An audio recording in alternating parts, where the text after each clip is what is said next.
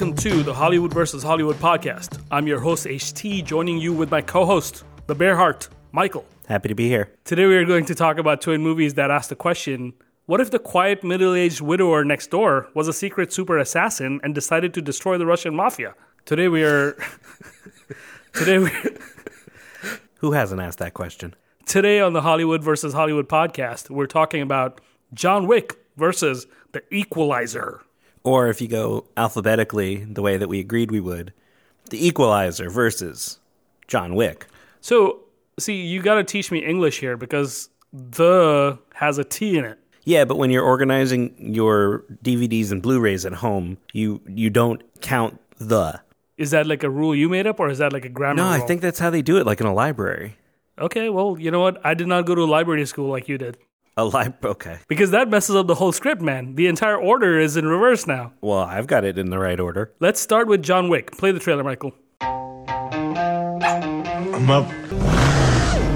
How much for the car? She's not for sale. That dog was a final gift from my dying wife. It's personal. Where'd you get that car? What does it matter? It's not what you did, son. It's who you did it to. Nobody? That nobody is John Wick.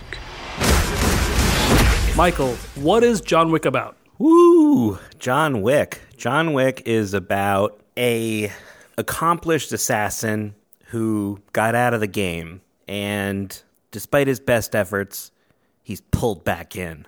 Cool. Our second contender is the Equalizer. Play the trailer, Michael. What's you knowing about? It is about a guy who's a knight in shining armor in a world where knights don't exist anymore. You took out the East Coast hub of the Russian mafia. Because I can keep going, brick by brick, body by body. A man with his skill. I want to know who he really is. What do you see when you look at me? It's too late to start over. The old man met his greatest adversary just when he thought that part of his life was over. Michael, what is the Equalizer about? Oh, The Equalizer is about an accomplished hitman who used to work for the CIA, who, despite his best efforts, is pulled back in. Both movies sound extremely exciting, Michael. Which is your favorite Keanu Reeves movie and which is your favorite Denzel movie? I feel like it's lame to bring up The Matrix all the time, but every time I question whether or not The Matrix is awesome, I go back and I watch it, and it's more awesome. It's more awesome than I remember it. And I think people forget kind of the effect that the film The Matrix had on culture and filmmaking and the types of films that we get at the box office. And uh, it's a big reason that Keanu is uh, still in our lives today. What about Denzel? Uh, training Day Alonzo? same kind of thing, you know. It's like you, you think to yourself, maybe it's not as good, you know. Maybe it's not as good as I remember it. Maybe it doesn't have the emotional impact that it had the last time I watched it or the first time I watched it. And every time I go back, it just kicks my ass. An imaginary question here because we know that Will Smith got offered the part for Neo in The Matrix. Yeah. Do both Matrix and Training Day get better with Will Smith in it or worse? They're they're worse. Uh, and do you have a favorite action movie before we get into these action movies? Do I have a favorite action movie? My favorite action movie is Mad Max Fury Road. Really? Yeah. More than uh, Aliens? I love action films, good action films, bad action films. Total Recall? Yeah, I mean, Total Recall, I feel like is defined by its science fiction, maybe more than its action. I, I wrote I wrote a quick list here of uh, my standout action films. Uh, uh, is True Lies in there? it's not, it's not, but it sh- it could be. It could be. I mean, my It num- should be. My my Cameron slot is reserved for Terminator Two. Oh, that's a great action movie. And I mean, and I- a sci-fi. I'd probably put Terminator One above True Lies as well. I'm a big Terminator fan. Terminator One above True Lies. I don't know if I agree with that. Um, but the rest of my list here Die Hard, pretty easy to include. Uh, the Bourne Identity, which I feel like maybe lost in the action film conversation these days. Uh, I think uh, Bourne is one of those cases where the sequels are actually better than the original. So, like, Ultimatum, I think, is kick ass. You know, I disagree. There, there's something about the sparseness of, of the story in the Firstborn. Uh, you know, it's just a guy and he, he's trying to figure out who he is. Franka Potente has awesome chemistry with Matt Damon. And the whole farmhouse sequence with uh, Clive Owen. Just man, it, it's it's it's just so filled with tension. But but I think it's it's more thriller than it is it is action. You know, I, I was thinking about um, uh, when I was putting this list together. I was I was kind of thinking about action films that are like the ones we're talking about today, centered on a single man or woman, a single person uh, who's just kind of like on a mission. And so, in that regard, the the Bourne Identity, I, I, I felt like fit the bill. Uh, some other ones that I listed here were uh, Kill Bill one and two, awesome. Uh, Edge of Tomorrow, which I feel like we we talk about maybe every episode. The Rock, Predator. I just finished watching uh, Predator, Predator Two, Predators, and The Predator, uh, all on 4K for the first time. I had never seen Predators or The Predator before. Predators with uh, Adrien Brody is a sick movie. Have you seen it? I've seen it uh, last year, and uh, you know it's it's great. I think Adrien Brody looks great in that movie. My man uh, Adam Driver is about to come out in '65, and I wonder if he'll be able to pull off the Adrien Brody, you know, like the action, this dramatic, this dramatic actor that we know, if he's able to pull off the action star. Let me say this here and now. Adam Driver can do anything He's a national that treasure. Adam Driver wants. Adam Driver is a national treasure. I I have I love him. I wish him success in every single thing that he does. And, you know, I also wanted to mention a certain type of, of action film and see if you felt like it kind of, you know, fit in this conversation or not. I was watching uh, Robin Hood, Prince of Thieves with Kevin Costner, uh, Arrow, which is a, like a boutique Blu-ray company, released a, a 4K special edition. I haven't seen it in years. Watched it this past weekend and loved every minute of it. Uh, it's directed by Kevin Reynolds, who uh, did uh, Waterworld and uh, The Count of Monte Cristo with uh, Jim Caviezel and Guy Pearce. Uh, a movie that I really like.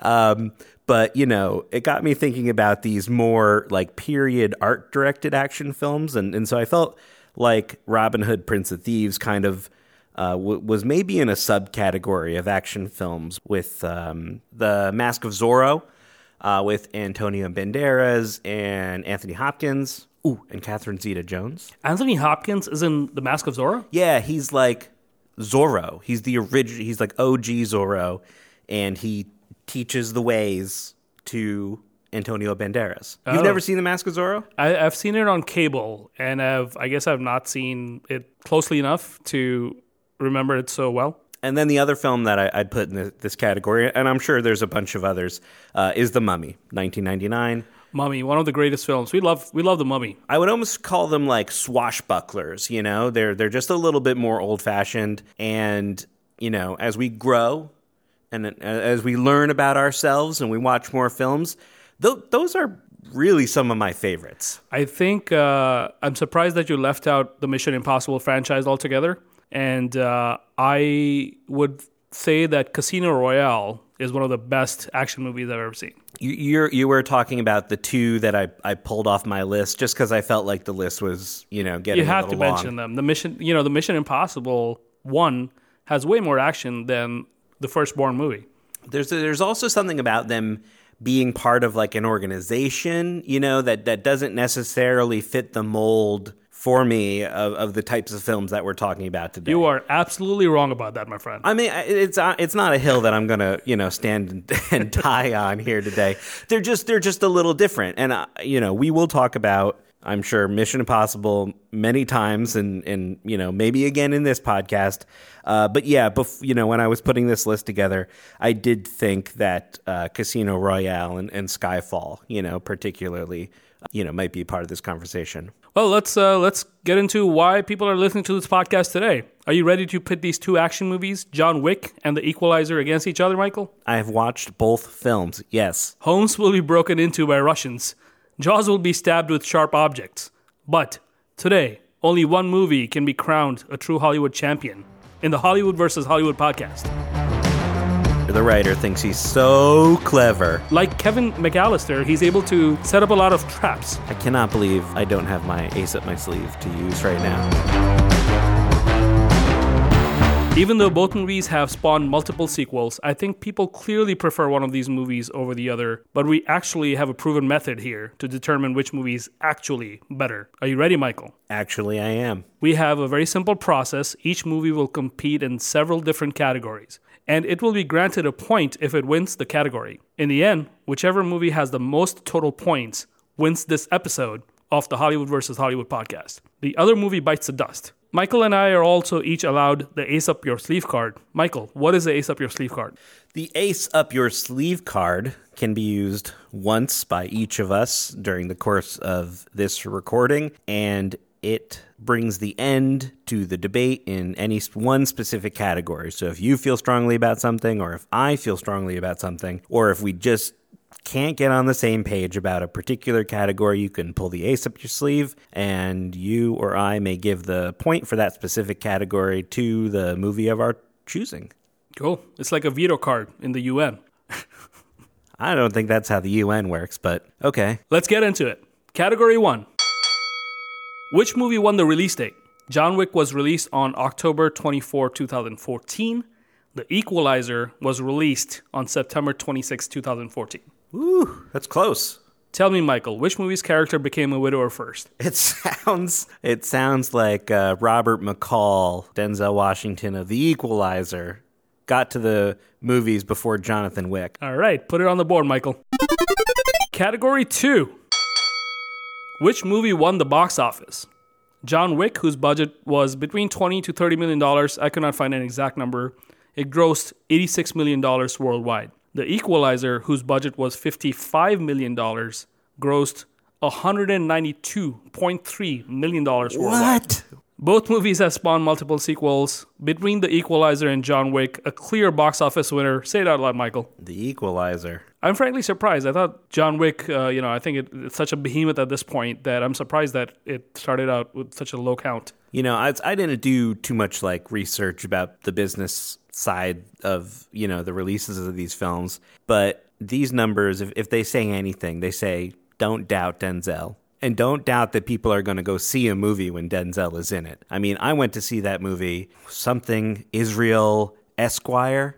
Yeah, Roman Israel. Roman J. Israel Esquire. I, I went to see that movie in theaters, you know, because Denzel sells tickets. Denzel Denzel puts puts us in the seats. Put it on the board, Michael.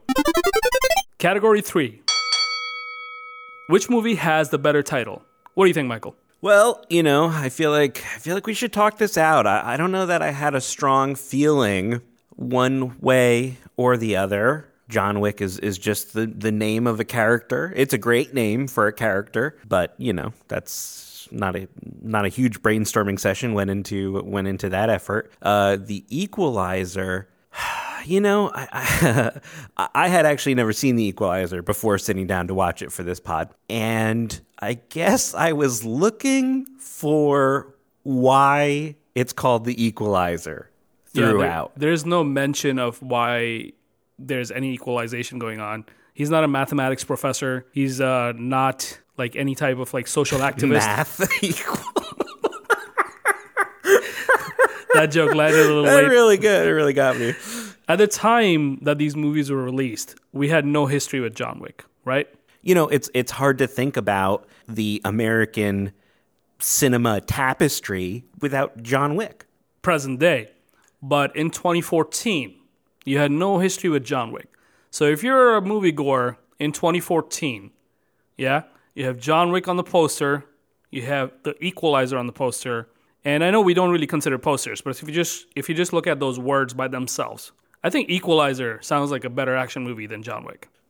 You know, H, you and I, we find a lot of things to disagree about when we're recording these podcasts, but you bring clarity to this category just week after week. You are totally right. You're totally right that in a world where I do not know who John Wick is, even though I can appreciate a good character name, The Equalizer, it sounds like a movie. You know, it's, it sounds more like uh, an action film. There you go. Let's put it on the board. Do you have a favorite of the John Wicks? The three that have come out so far? There were a lot of things that I thought were a part of John Wick 1 that are a part of John Wick 2. There were things that I, I thought kind of, you know, they become signature elements of, of the films, I guess starting in two, like when he goes to the tailor, I'm doing quotation marks with my fingers, and he gets like outfitted with with a bunch of weapons. I, I thought that that was something that was started in John Wick 1, but apparently that that starts in John Wick 2. And when I think about John Wick, the scene amongst all three films that that sticks out to me is the shootout with Common in I think it's like a, a, subway station. It might be the Oculus station in New York. Yeah. Where they're surrounded by people, but they are are using silencers so that you just hear like thoop, thoop, thoop, and nobody else knows that these guys are shooting at each other, even though the, the room is very crowded. So here today, I think I'd I'd say that John Wick 2 is probably my favorite of, of the trilogy that's been released so far. Uh, I did see a trailer today for uh, John Wick 4, and the trailer got me really excited. I, I normally don't seek out trailers. This one like started as a YouTube, you know, automatic video started playing, and uh, Ian McShane has a line in the trailer where he says like, "I just want you to have fun out there," and it just it really cracked me up. Yeah, um, between the in the trilogy, I love three the most.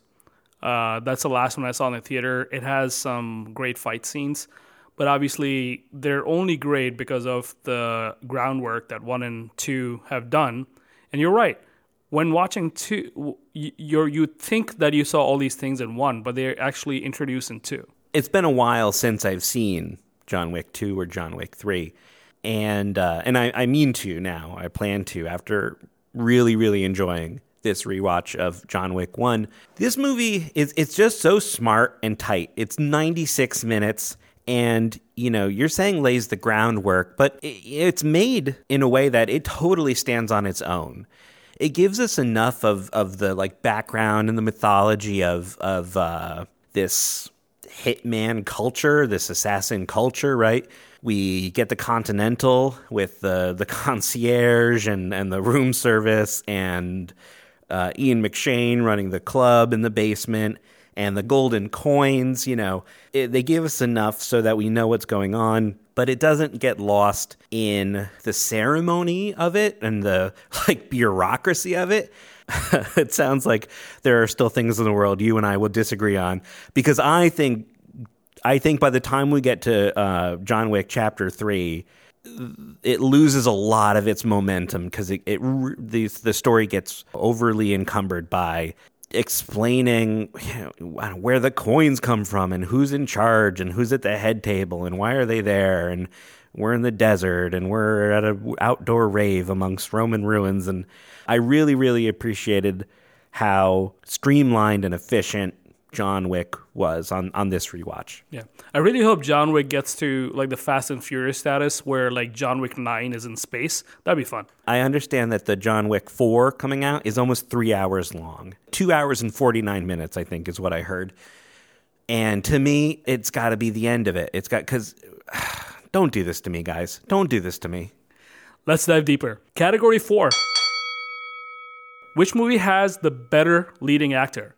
Both movies star iconic actors of the American film industry. Keanu Reeves' filmography includes Bill and Ted's Excellent Adventure, Point Break, Speed, The Matrix Trilogy, The Devil's Advocate, The Replacements, Sweet November, Johnny Mnemonic, Hardball, A Scanner Darkly, the remake of The Day the Earth Stood Still. At the time John Wick was released, he was kind of irrelevant with no major hits in recent years. The most noticeable one around 2014 was 47 Ronin. Have you seen that one? I have not. So, what do you think of Keanu Reeves' filmography and where was he culturally in 2014? And then finally, what do you think about him as John Wick in John Wick? You were right to say that he was on kind of a cold streak here. Looking at his filmography, we have John Wick, in 2014, and then going back, Constantine is is like people love Constantine. Fine. People love Constantine. I think there's like a TV show or something about they're, to. I think up. they're gonna do. They were gonna make a a sequel. he's in Something's Gotta Give, which uh, he's actually uh, charming in that movie. That's a, a Nancy Meyers movie, I think. Uh, um, but you know, going back, I love the replacements Uh, I think that's a super entertaining movie, and I, I think Keanu is really great in it. I don't imagine that that was like a big success. So, I mean, it really looks like, in terms of his performance and uh, like a successful screenplay meeting to create a blockbuster smash, you got to go back to 1999 and The Matrix. The Matrix Reloaded and Revolutions were big movies, right? You can say that he had his cultural relevance through The Matrix Reloaded, which came out in, in 2003. But there's a pretty steep drop off in terms of the, maybe the quality of, of, of the films that come between that and John Wick. Sure. And uh, what do you think of him as Wick in John Wick? Stunning. Stunning. There's a lot for him to do. I saw a, a scene on Reddit the other day. I don't know what film it was from, but part of his performance in the scene is like he has to sneeze and it's super awkward, you know. And the title of the post was like, "Look at Keanu and, and how bad an actor he is." But if if you don't give an actor something to do, if you don't give them something interesting to do or good dialogue, you know, you can't polish a turd. There's always something for him to do in John Wick, even if it's tropey and he's watching like the video of his Bridget Moynahan wife on on his phone it's still something for him to like engage with emotionally. So I, I think it, it can be equally awkward to like watch somebody just kind of fall apart and cry on screen. But he he he manages that in a believable way. And I think the other extreme of his performance comes when he is tied up. Um, he's tied up, and you know Viggo. He's got one of his many opportunities to put a bullet in his head, and he doesn't. And John Wick says, uh, you know, people have been asking, you know, if I'm back, and I haven't had an answer. Well, I'm back. The dialogue is actually a little clunky there, but, you know, his performance sells it. And the thing I had in my head while watching both of these films is something that you've talked about before, something that we both appreciate the that that Shea Serrano coined uh, on a rewatchables is fight confidence. And who looks more confident while fighting than Keanu, whether he's unarmed or he's pulling a little gun out, out of his waistband. He just looks comfortable and competent when he's engaged in, in these fight scenes. It's a 100% believable performance from beginning to end. The other thing I love about Wick, which the filmmakers are able to do, but also that Keanu is able to do, is that not only is he this badass hitman assassin person, but he's vulnerable. He takes hits, he falls. I mean, it gets ridiculous by the time John Wick 3 comes out, but in John Wick 1, this guy, I mean, that's what makes the movie interesting. You have to be able to believe that your hero can die. And this movie is able to sell that idea while still showing some kick ass action. I think the John Wick character, he shows wear and tear in a way that still feels fresh you know, so this this film is nine years old, and it still felt almost unusual to to be watching a character who is struggling with the injuries that he's received, and you know, by the end of the movie, I mean, he's he's barely standing. Yeah, and uh, two picks up right there which is which was a great choice by the filmmakers. I'm so excited to like go home and watch uh, John Wick 2. Two-time Academy Award winner Denzel Washington Woo! Whose son you have a problem with. We were talking about nepotism earlier. I don't have a problem with You John have David a, Washington. you have been vocal in a lot of our chats about how much you dislike John David Washington. We've specifically been talking about John David Washington in Tenet. yeah, and he's great in it, and you disagree with me, and you're wrong. It's okay to be wrong. I have yet to see a great John David Washington performance. I'm not going to count him out. I like BlacKkKlansman a lot. I think he's good in it. There's a scene in Tenet where he's sitting across from Michael Caine, and it's like watching a mismatch in boxing. John David Washington is just getting slugged right off the screen. John David Washington is too cool for school, man. In that movie, he can run.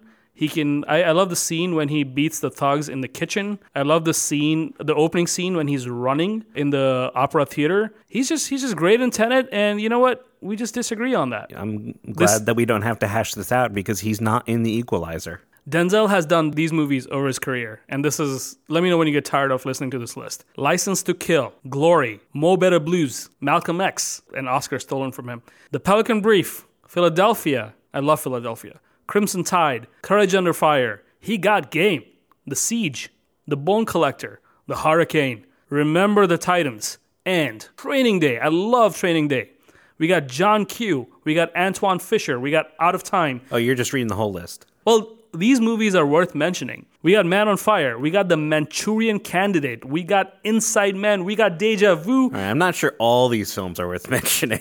We got American Gangster. all right, let me let me look at the rest of the list. and Let me do a little bit of cherry picking, okay? Uh, Book of Eli. We got to mention Book of Eli. I know I love that movie. I think you hate that movie. all right, can I take over now? yes. All right, Flight is good. I love him in Flight. Fences is good. What about Taking of Pelham 1 to 3? Not a huge fan. Unstoppable? Oh, Tarantino, yeah. Tarantino is a huge fan I of know. I Unstoppable. like Unstoppable. I didn't see the tragedy of Macbeth. Did you? I have not watched it, unfortunately. I would like to. This this is a little different because you know we, we have long relationships with with both of these actors. You know, with Keanu and with Denzel. What are the top two or three for you? Of this list, Yeah, of Denzel performances. I mean, Training Day is number one. I love him in, American Gangster. I love him in Manchurian Candidate. I love him in Inside Man. I love him in Man on Fire. I mean, this there's so many. It's too many to pick from. Philadelphia, Malcolm X, So which which ones did he win the Oscar for? Philadelphia and Glory. oh, he won Best Supporting for Glory. Yeah. Oh, and he did not win for Philadelphia. He might have been nominated, but he won for. Oh, Tom Hanks won for Philadelphia. Yeah, he won for um, Training Day. That's fair. Yeah, he deserved it. But yeah, that's a that's a loaded filmography. Right before Equalizer was released, Denzel was in Safe House, Flight, and Two Guns. So between Keanu Reeves as John Wick and Denzel Washington as Bob McCall, who is the better leading man, Michael? I'm really trying to focus on the the individual performances versus kind of how I feel about the character and the writing, um, you know, and the film overall. Are you actually thinking about the acting chops? Yeah, I'm trying to focus specifically on that, Oh, you I know. mean, dude, I, I didn't I wasn't thinking of it like that at all. I was thinking of it as a leading man in the role. I don't exactly know the difference between the two things that you've described. All right, all right. So uh, why don't you tell me what you're thinking in terms of the acting chops? Why don't you tell me what you're thinking? For me, it was simple. Wick, man. This, this is an action movie, right?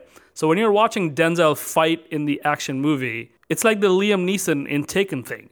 They're just cutting around all the body movements, He doesn't have the fight confidence. That is true. or or the wide shot that shows all of the movement. It's all chop, chop, chop, chop, chop, cut Very around. true. You know, the choreography is just not there, and I'm sure they're using stunt doubles for all of the stuff that he's doing, and they just don't have it. And in the movie, you can see when the choreography is properly done by the actor, it's amazing because there's that scene in this movie where Nikolai, the bad guy, beats up Little John in his office. And that scene is one of probably the best action scene in this movie Because you can see them fight. because you can see them fight in the wide. Therefore, because Denzel cannot fight, you know, Reeves is definitely better as the leading man of the action movie that we're talking about. I'm not disagreeing with you, but but I have a, a, a little bit of a, a road of thought here to go down, and maybe you join me. Okay, is the Equalizer better with Denzel over an, a replacement actor? What if we have someone like like an older Channing Tatum in there? Or no, if you have to keep it to Older Channing Tatum. well, because you know, I'm thinking of like I don't know. That, who- I don't who- know that Channing Tatum's that young anymore. who, like like a like a Gerard Butler. I think a Gerard Butler could do the Equalizer. Okay, yeah, yeah. Yeah. So I don't think the role requires the acting chops of Denzel. Okay, yeah, right? fair. He's a great thespian. He's a great actor. Would love to watch him do theater. Would love to watch him in a like a dramatic role. But for this role, you could get away with Gerard Butler. So then the second question is: Is there someone who'd be better in the Equalizer than Denzel?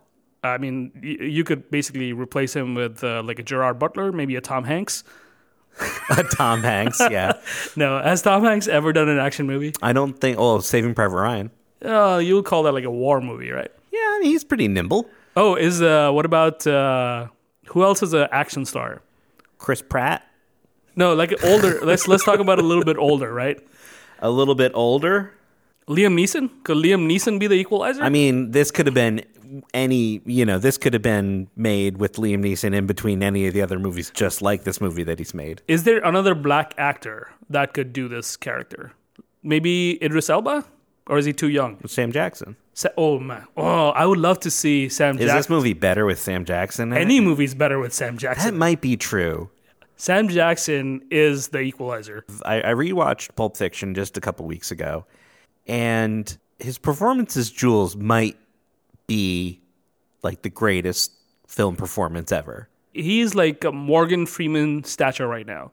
Like you can put him in any movie, Yeah. and he's just fun to watch. Unanimous, like unanimous approval. a beloved American I mean, Den- icon. Denzel also has, I think, unanimous approval. yeah, he has unanimous uh, approval, but he's also like, in terms of acting chops, just leagues above the rest. Whereas uh, I think uh, like like a Brad Pitt. Oh, uh, you well, know? okay. I don't. Okay, I'm I'm not gonna say I, I can't go along with Denzel is like leagues above Sam Jackson. Would would Denzel we're make a better Jules? No, no, no. Nobody would make it better. Nobody would make a better Jules. Anyway, so you know, I think the fact that Denzel's skills aren't necessary in a film like this does Denzel elevate the equalizer? The answer to that question is yes, but not as much as as, as he could if, if he kind of had more to do if, if if the you know script was a little bit different and even that there that the answer to the question could somebody else you know be in the equalizer and make it a better film because that answer could be yes you know i feel like i have to agree with you and go back to john wick because i i, I feel like i can't see anybody else a- as being as successful in the role of john wick as uh, keanu reeves Keanu is one of the great action stars of America, and he does it once again in the John Wick franchise. So, point Keanu Reeves. Category five. Which movie has the best rest of the cast, meaning everyone except the lead actors? John Wick has Mikael Nyqvist, Alfie Allen, Willem Dafoe. I love Willem Dafoe. The Allstate guy, Dean Winters. mayhem I, I was like i was like who is he is he he's chaos no he's mayhem I love, I love that ad campaign. Allstate, can you sponsor our podcast? He even does one of the like mayhem laughs right before he gets run over. Oh, does he? Yeah. I did not catch that. I'll have to catch it on the rewatch. Adrianne Palicki, uh, Bridget Mon- Bridget Moynahan. Who is Adrianne Palicki? I think she was the one who played Miss uh, Pepper. Uh, Pepper, what's her name? Miss. She's the dark-haired assassin woman. Is that correct? Yeah, yeah. Okay. I, I only write down names that I am somewhat familiar with. I think Bridget Moynahan is extremely pretty. I mean, she's barely in this movie. Lance Reddick. We love Ra- Lance Reddick. We got Ian McShane. He's uh, just as much synonymous with John Wick as Keanu Reeves is. And then I love John Leguizamo in any movie that he is. Leguizamo. Leguizamo. I'm sorry if I'm mis- mispronouncing your name, John. Just smooth it out. I love you. Leguizamo. My favorite character, uh, I love Sid from Ice Age. I think he plays that. Luigi Luigi from Super Mario Brothers. from Super Mario Brothers. So that's the cast. What do you think of that cast? It's a great cast. I, I totally forgot how many great people are in this movie and people who we may not have even kind of known them by name when this came out in 2014. Ian McShane. John Wick is the second thing that I think about when I think of Ian McShane. The first being Deadwood, one of my all-time favorite TV shows. Is his performance as as Al Swearingen is unmissable if you haven't seen it. Alfie Allen, who I think is really, really good in this movie as uh, the heel, as the son. Yeah, and he was uh, at this time very big in Game of Thrones. Game of Thrones, you know. So, and we got to know him better over the next few years. You know, Willem Dafoe, again, another actor who's just An you know, American icon. you know, been in our lives forever. Shadow the Vampire, Spider Man, Platoon. I love him, Platoon. John Leguizamo, like I said, you know, super it doesn't get better than uh, Super Mario Brothers, but uh, uh, I, you know, I was happy to see him in the menu uh, recently, which, which I really like. Lance Reddick, I'm a big Lost fan. I think I think he's the third person in the Wick series that you remember after Wick and Ian McShane. His whole look and presence is so unique as an actor. So yeah, you know, you're watching John Wick, and it's like the hits keep coming. You just faces you recognize, and and it's awesome to get a guy like Ian McShane, and he's in the film for like what six minutes, and he's just unforgettable. Were you familiar with Mikael Nyqvist before this movie? I know that I've seen him in other things, but no. So I'd never known about him, but when the girl with the dragon tattoo was a thing, he's the guy who it plays like the reporter in the girl with the dragon tattoo Swedish movies. Oh, and he's the bad guy in Mission Impossible Ghost Protocol. Yeah. He's the one he jumps off the uh, car, the automated, the, the vending machine parking garage. Yeah. So Nyqvist, I knew him from Gra- A Girl with a Dragon Tattoo. I immediately fell in love with him as an actor, and uh, it, it was just pleasant to see him in the John Wick movies. Man, he's in a he's in a hundred movies. He's in a ton of stuff. Swedish, Swedish actor. If you ever get a chance, check out the Swedish Girl with the Dragon Tattoo movies. He's amazing in it. Uh, actually, personally, uh, you know, I know everybody loves Fincher. I actually like the Swedish Girl with the Dragon Tattoo movies way more than I like the American Girl with the tra- Dragon Tattoo. I mean, movie. I don't think that that is a controversial opinion. The Equalizer features Marton Csokas as a bad guy. He did a great job, I thought. I wa- I was totally enamored by. Is it? Does it? What does enamored mean? Not in love with, right? No, enamored means in love with. Uh, yeah. What's what's a, what? What am I trying to say? Like a fan of? I don't know, man. I was totally a fan of Marton Csokas as the bad guy in uh, in the Equalizer. I have loved Chloe Grace Moretz since I saw her in Kick Ass, which is a favorite movie of mine. Yeah, I know you're a big Kick-Ass fan. David Harbour, everybody loves David Harbour. The Now Gen- they do. Nobody knew who he was in 2014. that's that's what makes watching these old movies great when you like recognize all these people. It was fun to see him. the Jennifer Lawrence lookalike Haley Bennett, wasn't it? Uh, we got Independence Day President Bill Pullman and Academy Award winner Melissa, Melissa Leo. Leo. What do you think of that cast? There's a lot of faces in, in, in this film that I don't recognize.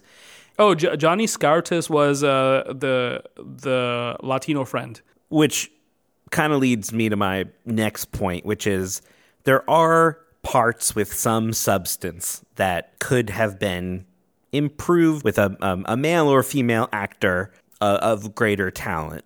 Ralphie's got a lot of lines. He's got a lot of screen time, and Yeah, but uh, you know what? You got to give fresh people a chance too, man. yeah, but they should be good actors too. You didn't think he was good? thought he was fine. I thought he, you know, I, I think there's a lot of fine actors in The Equalizer. It is not the same experience that I had watching John Wick, where every few minutes I'm I'm I'm seeing somebody who's really holding their own on screen. By the way, Tate Fletcher, who is the big guy with the bald head, big beard, and the pointy mustache, uh, he's part of the Russian mafia in both movies. He's actually in both Oh movies. yeah. I mean, in terms of discussing twin movies, uh, the Russian mobsters in uh, John Wick and The Equalizer look a lot alike. There's a lot of similarities there. There, there, I noticed two cast members that are in both movies. Oh, wow. There was Tate Fletcher, who I just described, is the big bald guy uh, with a pointy mustache, and uh, he gets into hand-to-hand combat with both John Wick and the Equalizer, so he's featured in both movies.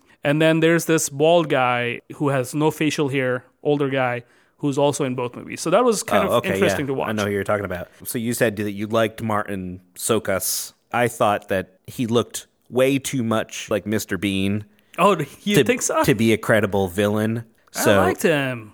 uh, I got to go with the cast of uh, of John Wick here. I agree with you for different reasons. I think Csokas is great, by the way, in The Equalizer, but I think Nyqvist is better in John Wick. And also, each person in John Wick is kind of properly highlighted. They have stuff to do, you know? That is true. And as we mentioned earlier, you remember these people as two and three come out. You, you they're they're memorable. That's true. We have longer relationships with them. I do like Chloe Grace Moretz a lot. I think this is probably one of her earlier films. It was actually because I had a relationship watching her in uh, Kick Ass as like a child. It was kind of really weird watching her as like a a, a woman of the night. I mean, know? that's. I think she's too young yeah. for this film. It's very uncomfortable to watch her in this role. her her wigs and her wardrobe are are really kind of insane. I felt the same discomfort watching Natalie Portman in uh, the prof- Leon the Professional. Don't ever watch the extended international version then. Oh, really? Oh. it really, you know, I remember being in high school, the professional was on AMC and I just I stayed up all night To fi- watch it. to watch it. I I just couldn't like break away from it and it was a, a, favorite for a long time. It's a great movie. Uh, Gary- a great action movie. Gary Oldman in, I love Gary Oldman. that movie is totally insane. What's that dialogue when he yells? What's what does he say in that movie when he yells? I mean, he yells a lot. Uh, he he gives the command to like go kill the professional. Oh, when he says like, "Bring everyone," and they're like, they're like, "Who do you want us to call?" And he's like, "Everyone." That's Like it. I love that moment. It's a performance. Ah, It sucks so much to find out like how inappropriate and pervy Luc Besson is, and that's one of those things where like the more you learn about the artist, you just like can't even appreciate the art anymore. So rap My appreciation of the professional from uh, high school to uh, the day I watched the uh, international cut of the of, of the professional, which will make you far more uncomfortable than the uh, uh, the American theatrical cut. oh man. I mean, I love the Fifth Element. Besson made that one too, right? Fifth Element is great. Oh man. Hmm. What were we talking about? The best rest of the cast goes to John Wick. Put it on the board. Let's get to the next category. Category six Best Best Scene. In this category, Michael and I agree on the scene we think is the best scene in each movie, and then we decide which movie has the best best scene of the ones that we pick. So let's talk about best scene in John Wick. In John Wick, I have the first gun fu fight in John Wick's home when a bunch of gunmen show up at his house. What do you think of that scene? It's a great scene and it introduces us not not just to the style of fighting, the way that he's handling the firearms, the way that he holds a gun like right up to somebody's head before he pulls the trigger. Again, this movie is 9 years old and I haven't seen another movie that has action that just feels so fresh and nimble like this. It also introduces us, this might include like uh, the next scene or so as well, but it introduces us to the tone uh, of, of the film and the tone of the action that we're going to see, where Jimmy the cop shows up at the door and nobody has to say, right? The, the filmmakers, they don't need a character to say that the rules of the world that John Wick lives in are foreign to you. That this cop, he has some relationship with him, so that the fact that there's a dead body in his house is not ringing alarm bells. We also, and I didn't understand this until I until I watched it last night. John Wick, he picks up the phone and he's like, "I need to, I need to make a reservation for 12. And I think I've always thought like he was making a reservation at the hotel that he goes to later, but no, he he's making a reservation f- to have 12 bodies picked up. So we get an idea that there's this whole kind of systemic apparatus, right, for for hitmen that you and I as as non-hitmen are are not privy to. And that that was the first hint of the larger world, right? Right. So, great scene. One thing I want to mention about this scene also is that, you know, we have so much history with John Wick now, but when we watched this for the first time, it was like watching a beautiful performance for the first time. And that's the first time you really see him like start to kick ass, right? Yeah, this is the first proper action scene in the movie. Also, within the scene, there's progression. The gun fu doesn't start immediately. There's some, you know, some wrestling in the beginning, and then it it goes to a gunfight, and then it goes to gun fu, and then it goes to how throughout all of these movies, when he's tangled up with the first guy he's fighting, he's shooting all the other guys, and the last guy he takes out with the gun is the guy he's been fighting physically the whole time. And that's like a hallmark of the John Wick movies.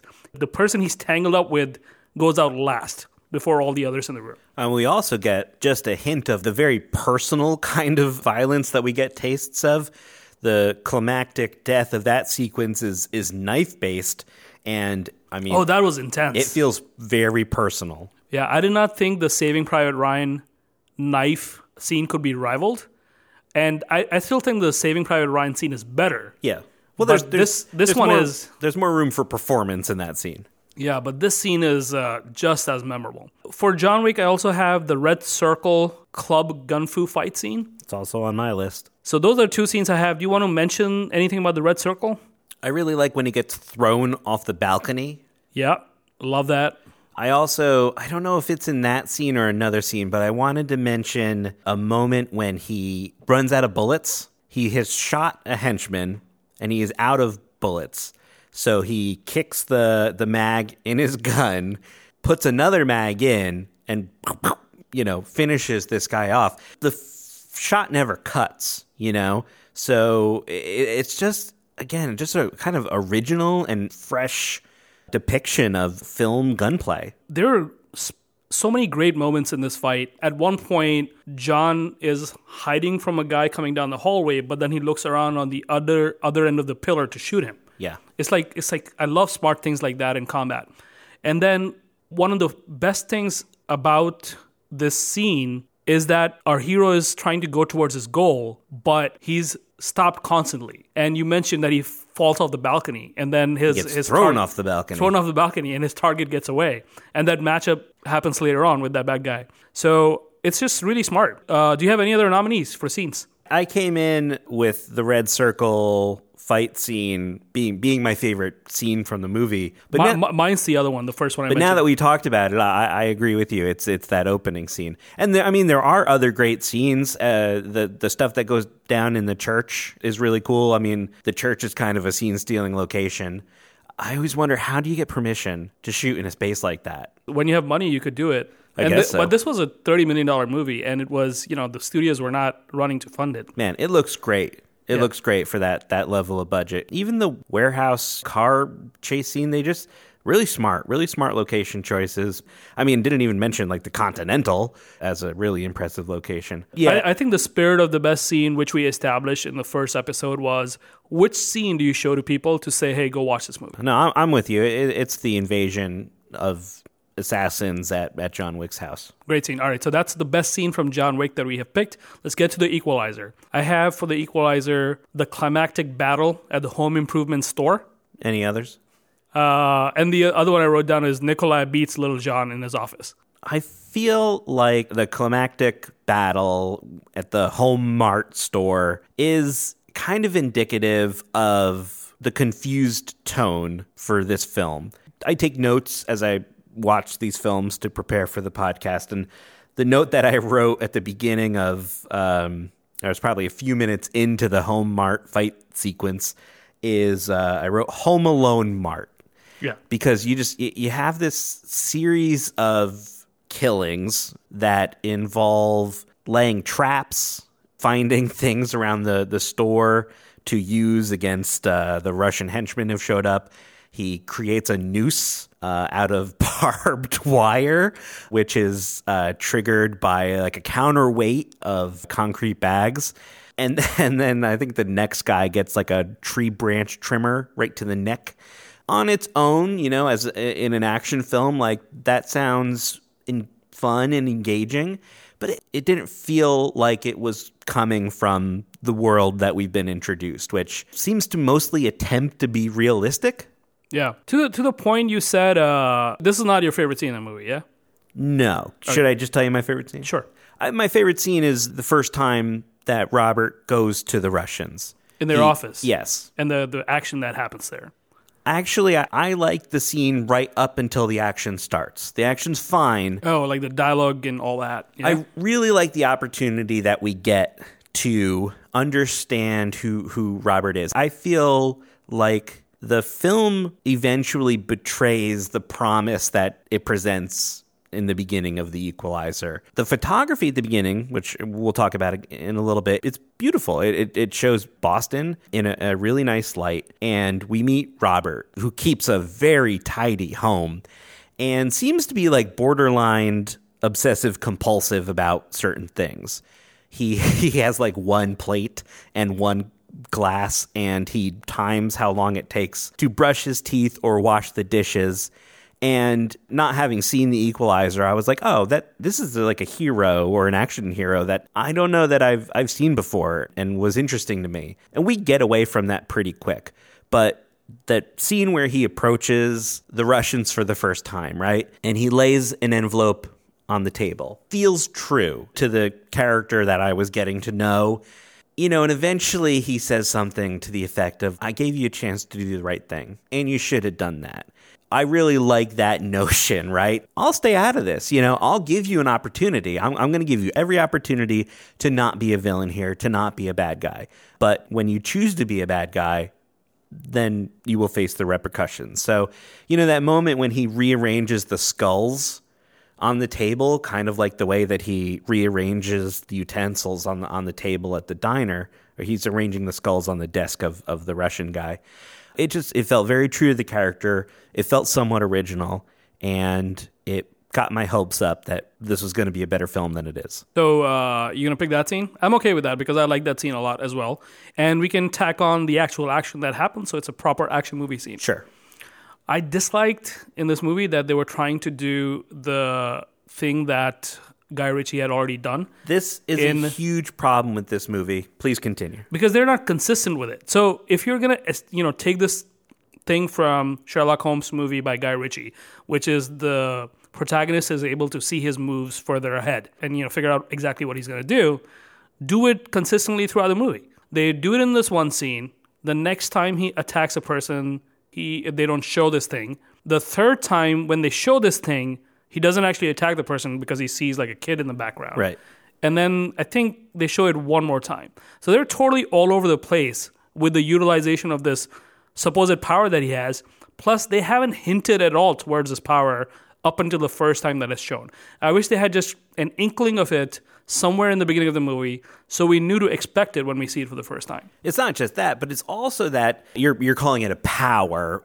It's a it's like a skill, you know, or It's a visualization of a skill that he has. but it does not emanate from what we know about his character, right? So the reason it makes sense in Sherlock Holmes is because we know Sherlock Holmes is like a, a genius analytical thinker who who notices all the details, right? So we in those moments experience the way that he sees the world in a more visually affecting way than the process unfolds in, in the equalizer. You know, we see this poor man's attempt at the Guy Ritchie style in this scene. Later in the film, we see a poor man's attempt at Tony Scott scene transitions with like burn in effects and like, you know, intense colors and blown out highlights. And if you give me a second, there's like, oh, the scene that takes place in the Home Mart store. Doug Liman does a better version of, of this in Mr. and Mrs. Smith. It's like a home furnishing store, right? Not exactly like a home improvement store. I don't I'm not familiar with the thing in that movie, so please It's just you know, it's an knows. effective scene that utilizes its surroundings and everything that the characters are doing feels organic based on what we know about the characters. That is not true when it comes to the Equalizer. In the equalizer also he does all the camera you know place all the cameras in his home they never show like the home alone version of like how kevin mcallister sets the traps or in the home improvement store at the end so like if you're gonna show me the skill of this person just do a better job explaining this to me how he does it or, or make more of a moment out of it than just kind of surprising me with it So we're, we're, we're dumping on the equalizer. And I did want to mention one scene that I actually really like. I like the scene when Nikolai visits Robert's home for the first time. Oh yeah i really like that scene You know, he oh, that's actually, you know what? This is probably my favorite scene. It's not flashy though. I thought we were gonna pick like action type of scene, which is why both my nominees were action Yeah. scenes.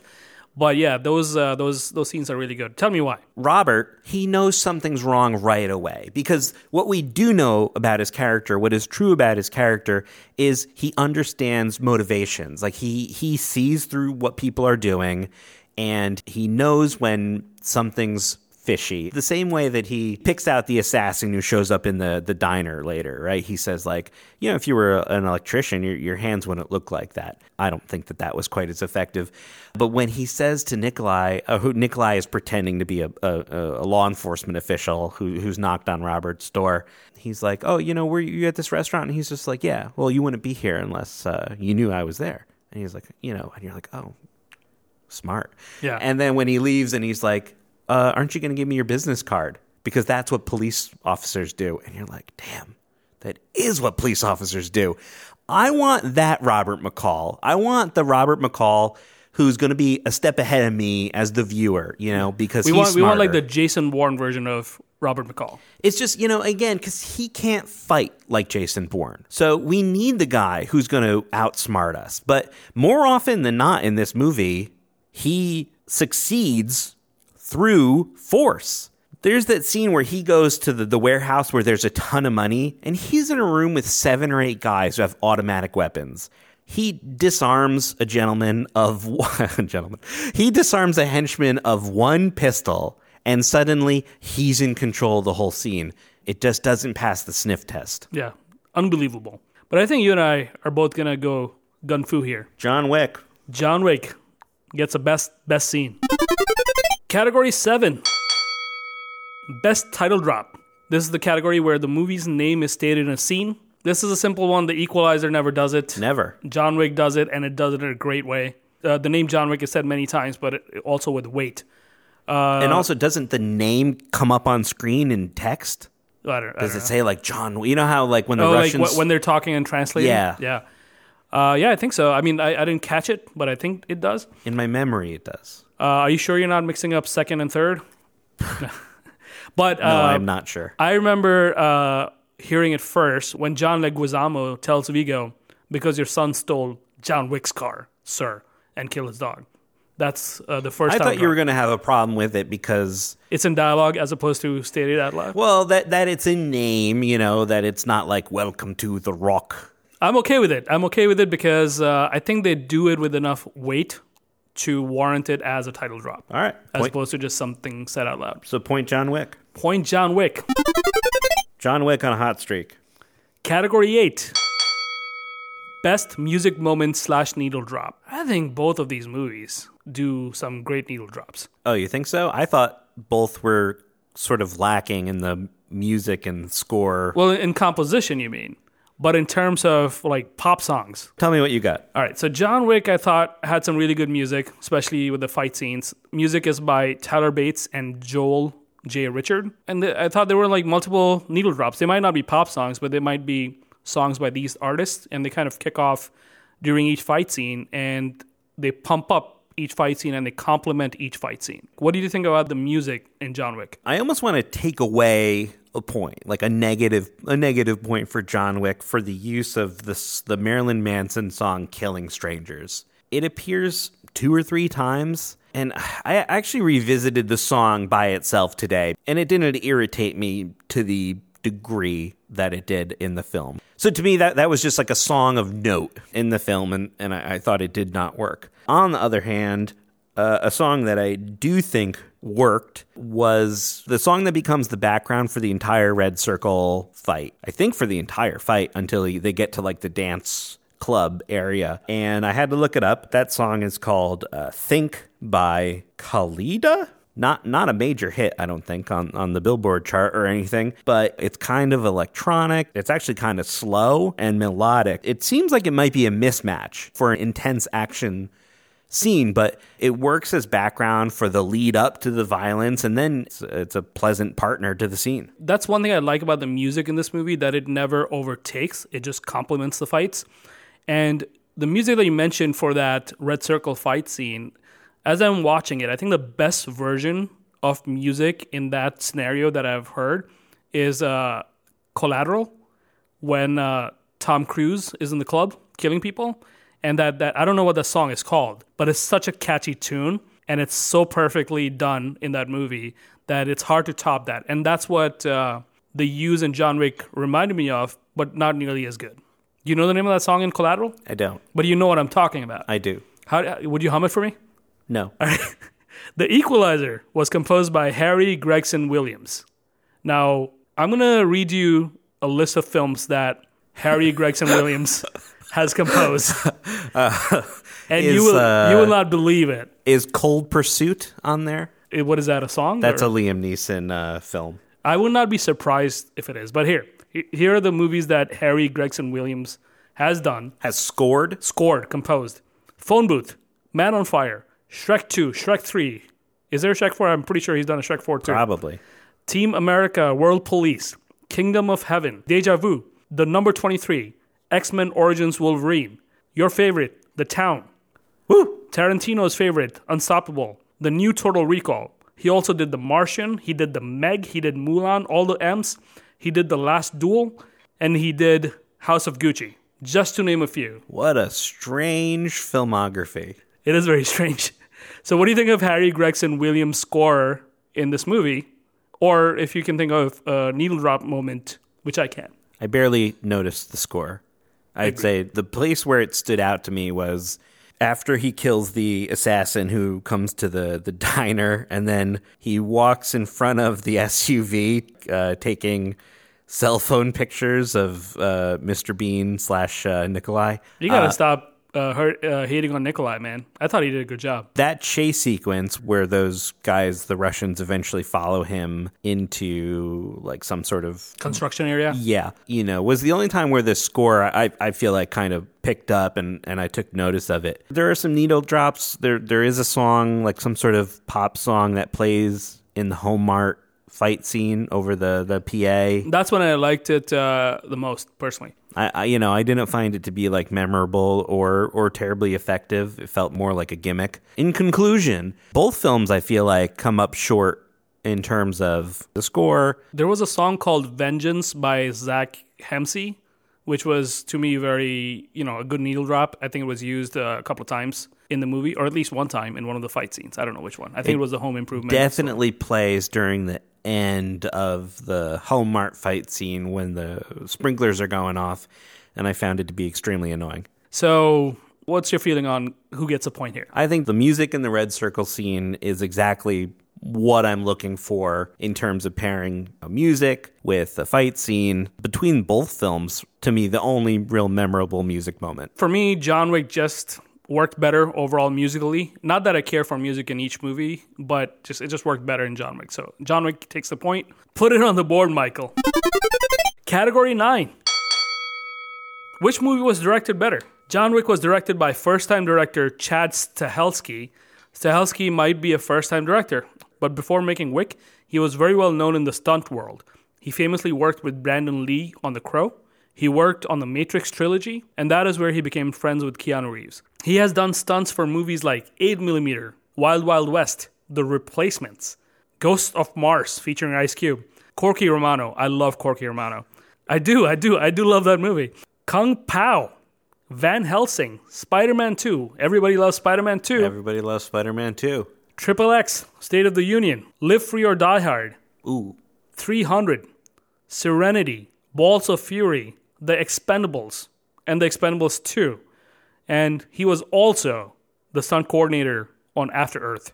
Uh, what do you think of Chad Stahelski's direction in John Wick? Well, despite his uh, involvement in uh, After Earth, in terms of a first film, like a first film as director, John Wick is outstanding. At some point in the film, I, I think it's Viggo, he says of John Wick, or he's he's explaining to his son who John Wick is. He says John is a man of focus, commitment, and sheer will. John Wick is a film of focus, commitment, and sheer will. It has a incredibly consistent and propulsive pace. I'm never bored. The locations and the style of cinematography are, are coherent from front to back. And there are choices made throughout in terms of where to place the camera, when to move the camera. It is a purposefully directed film and it is 96 minutes. It is tight. I love I love it for all of those reasons. I love it. I think his background in stunt and stunt coordination helps him a lot, big time. He's able to do single take shots with slick fight choreography that really makes not just this movie but the entire franchise shine. I'd like to find out about more directors who come from different parts of the production world. Something that I remember Tom Cruise talking about in a Q&A was that, you know, when he like worked on Taps, he he was getting started and he just on his day off he'd go hang out in the wardrobe department. And in Days of Thunder, he would start hanging out with the camera department more. The guy has just spent so much time on set learning the ins and outs. I, I don't think there's anybody in the world who like knows quite how to make a big film like Tom Cruise. So I imagine our, our boy Chad, when it came to directing John Wick, he had a lot of experience and a lot of knowledge and, and that he was on set watching a lot of different filmmakers and different camera teams. So I mean he really got like the best education in the world. Uh, before making his first film, which happens to be John Wick. And that's pretty incredible. Knocks it out of the park. And I think uh, the cinematography, which we will eventually talk about, helps this movie big time. So his collaborator in cinematography is a huge part of this movie. The Equalizer is directed by one of our, our favorite directors, Antoine Fuqua. He doesn't really need an introduction, but for the sake of our listeners, we're talking about the director of The Replacement Killers, Training Day, Tears of the Sun, King Arthur, Shooter, Brooklyn's Finest, Olympus Has Fallen, which we've done on this podcast, Southpaw, The Magnificent Seven, and more recently, the film Emancipation. I love me Fuqua. What do you think of Fuqua's direction in this movie? I mean, Fuqua's the first director we've talked about twice now on the Hollywood versus Hollywood podcast. To talk for one second about first films, The Replacement Killers is his first film. That's pretty sick. I think he did uh, maybe a bunch of TV or other short stuff before, but that was one of note. The highs and lows of his filmography pretty wildly set apart from each other. I think one of the biggest problems with The Equalizer is is its inconsistent directing. Like, you know, we talked about when we were talking about best scene how the promise of the character, you know, the the guy we get to know, the things that he goes on to do doesn't necessarily feel like it comes from the foundation that we get with him early in the film. I was thinking a lot about the. I'm going to talk about Tom Cruise a lot about the Jack Reacher film. I, I know that people who like the Jack Reacher books don't necessarily like the Jack Reacher film, but I, I think the first Jack Reacher movie is uh, an awesome action film, and I've always thought of it as like, um, what if James Bond was broke? Early in the movie, uh, he goes into like a thrift store to to change what he's wearing so that he can look different to the people who are trying to follow him. The clothes that he wears out of the thrift store, he wears through the rest of the film. There's there's a scene in a hotel room where a woman's like, "Could you put a shirt on?" and he's washing. He's literally washing the one shirt that he has in in a sink. So the the, the what we learn about the character at the beginning of the film uh, informs and motivates everything that he does uh, and that that's that's that's what writing a good character is. There's a lot of interesting things about Robert McCall and I feel like we don't explore the interesting things and we end up spending time on, on things that are, are are are not terribly interesting. The the equalizer gets tripped up in ideas that the filmmakers seem to think are more clever than they really are like the scene where David Harbour is being suffocated in a, a car because in a very complex way Robert McCall has funneled exhaust through a back window and he's Why, got why couldn't he turn the car off? Why couldn't David like what was the why reason? Why couldn't he lower the window with the button inside there's a lot of that stuff you know and i don't like to pick apart movies to the point that they're not enjoyable i don't like watching things on youtube that are like this movie mistake, you know, because then it, it penetrates your su- suspension of disbelief. It makes it impossible to enjoy anything. So I don't love picking apart plot holes, but there's just too many plot holes in The Equalizer, and, and there's huge chunks of time that are spent on things that don't matter. Well, what would you say is Robert McCall's motivation in The Equalizer? I think uh, at some point he decides to be some type of a knight and wants to protect oppressed people. And so he just kind of turns on that switch that had been turned off because of his retirement. At the beginning of the film leads us to believe that he's being motivated by his kind of confusing but but present relationship with Chloe Grace Moretz. Moretz character, right? She is what motivates him to engage with uh, the Russian mafia and and we go from there, right? But he doesn't stop there. By the end of the film, he's taking down the Russian mob in Russia. Meanwhile, or along the way, he also encounters crooked cops who he now feels that he has to, you know, that that's a situation that he has to correct.